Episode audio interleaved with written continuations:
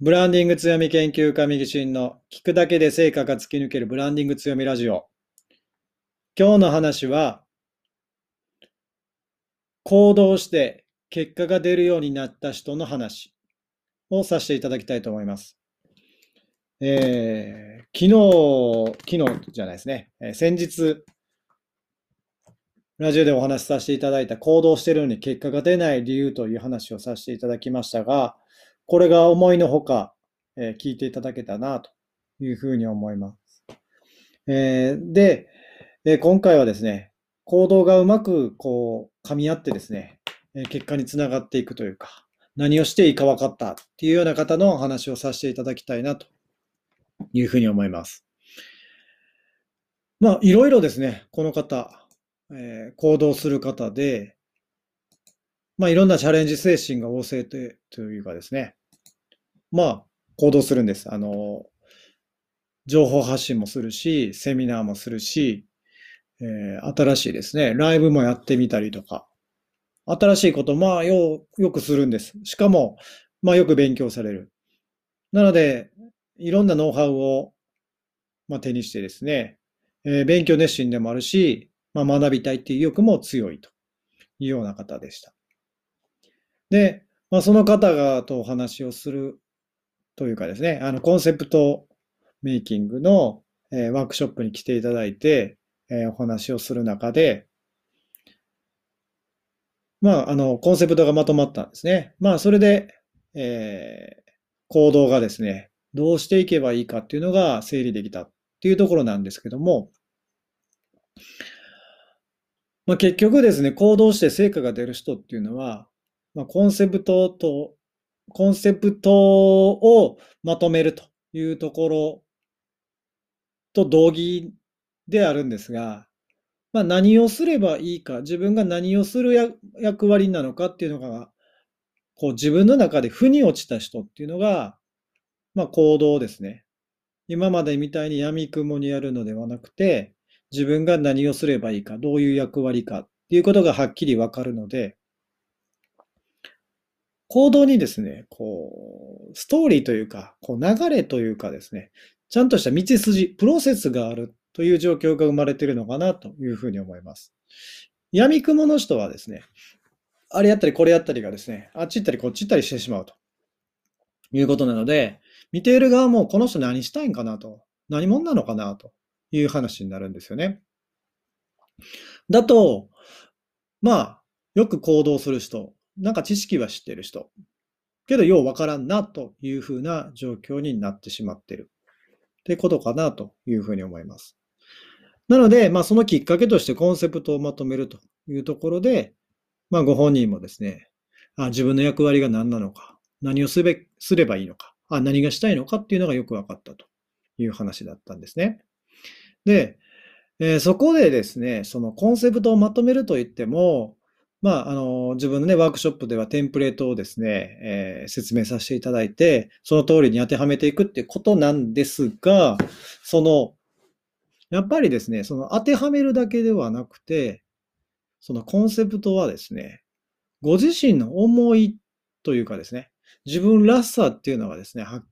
揮できないと、やはりコンセプトとしてはいいものができない。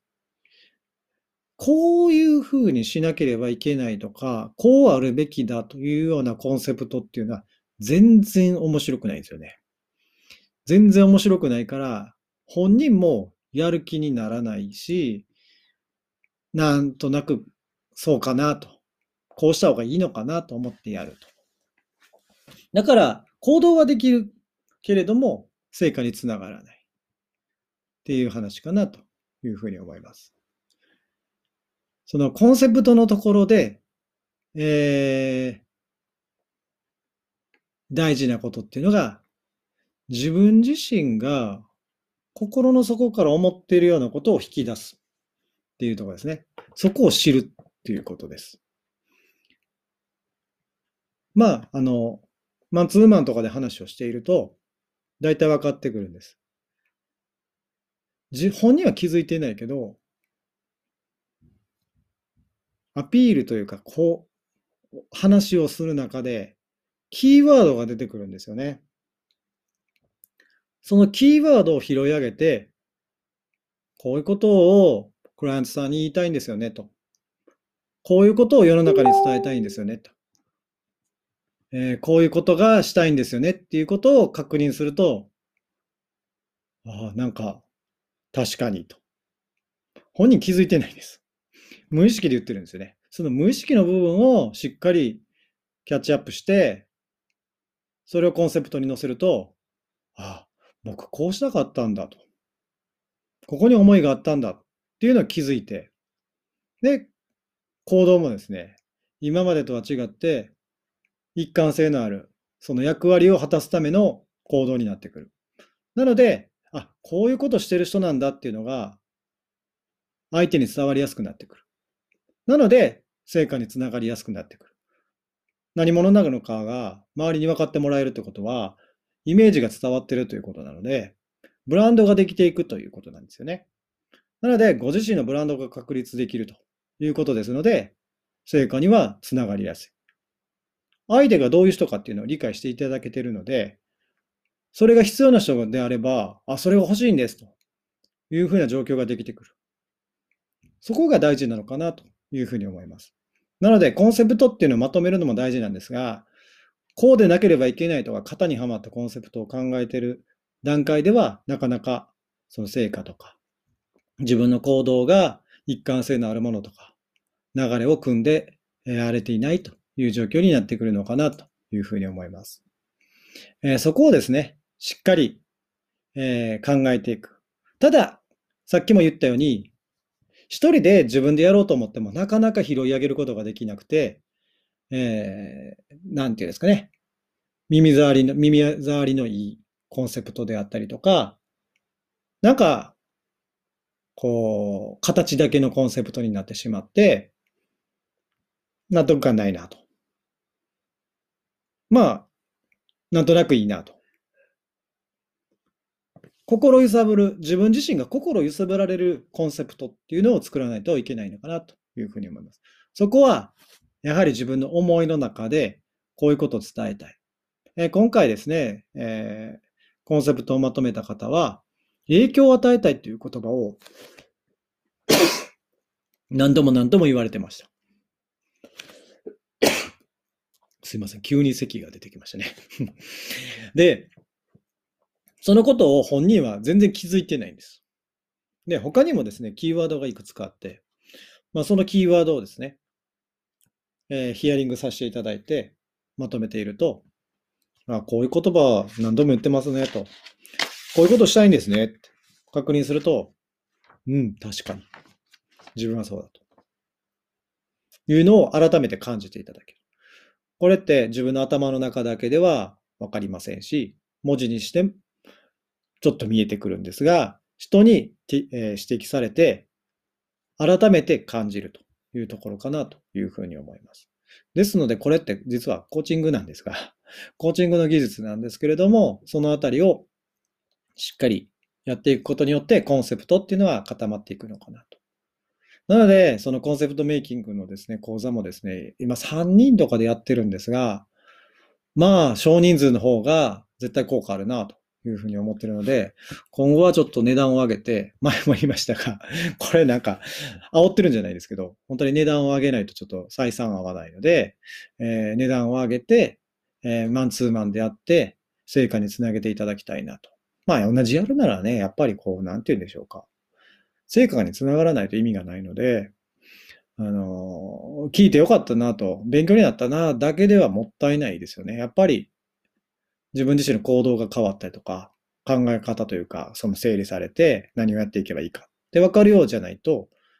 まああまり価値がないかなというふうに思いますんで、そんな感じにちょっと変えていこうかなというふうに思ってます。えー、ぜひですね、えー、ご興味のある方は、しっかりですね、コンセプト。これって本当に自分ではできませんので、えー、ご連絡、セミナーお申し込み。めっちゃセールスしてる あの、していただければなというふうに思いますが、本当に、あの、自分もね、コンセプトがまとまっても全然違うので、やっぱりブランド、自分のブランドがどうなのか、どうしていきたいのかっていうのが本当に大事だなというふうに思いますんで、ぜひやっていただければな、というふうに思います。これはもうなんて言うでしょうか。あの、本当になんかこう、うーん、やりたい。やりたい。コンセプト作りたい。あなたのコンセプト作りたい。あの、一緒になって作りたい。なと思います。それがね、しっかりかっちり出来上がると、これだと。なんかね、感動してくれたんでね、あの、非常に嬉しくて、あの、そういう事例をですね、いくつも作って、本当に結果としてですね、出してもらいたいな。あとは、行動できる環境とかですね、しっかり作っていきたいと思いますし、これがですね、別に、今なんか副業とか起業してなくても、思いがある方はできるんじゃないかなというふうに思ってますんで、ぜひですね、自分自身をですね、振り返っていただいて、どういう魅力があるのかな、どういう価値があるのかなとかですね、そんなところも、え、深掘りしながらやっていただければなというふうに思います。というようなことで、えー、その、成果につながるですね、行動を、えー、取れた方のお話をさせていただきました。今後もですね、えブランディング強めの話をさせていただきたいというふうに思いますんで、ぜひフォローしていただいて聞き流しなく聞いていただければなと思います。えー、で、えー、何かですね、こんなテーマで話してほしいというようなことがありましたら、えー、概要欄の Twitter とかインスタとかですね、Facebook、LINE からメッセージいただければ、えそのことをですね、お話しさせていただきたいと思いますし、ご意見、ご感想とかですね、何かありましたら、ぜひご連絡いただければ嬉しいなというふうに思います。えー、今日何か、何かって、あの、大阪に住んでるんですが、先ほどなんか関東で大きな地震があったということで、電車が止まってたりとか、えー、なってて、まあ、津波の心配はないということなんで安心してますが、まあ、余震とかね、あったりとか、えー、帰れない方もいらっしゃるんでね、あのもう何もね、怪我も何もないように気をつけていただければなというふうに思います。早く電車とがね、動いてね、帰れたらいいんですけど、くれぐれもお気をつけください。あのね、あのこういうのって急に来ますから、本当に、ね、あの、用心したいなというふうに思います。ということで、えー、本日は、あの以上と、どう終わるんやったかなと思いまして、あの、以上となります。ありがとうございました。